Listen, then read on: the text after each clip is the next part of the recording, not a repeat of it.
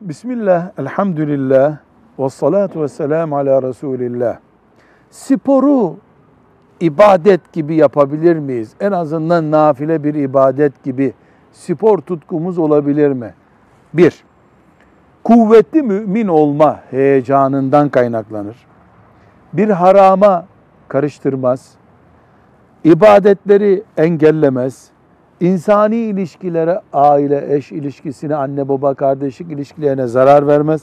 Mal ve vakit israfı yaptırmazsa mümin için spor da ibadet olabilir. Velhamdülillahi Rabbil Alemin.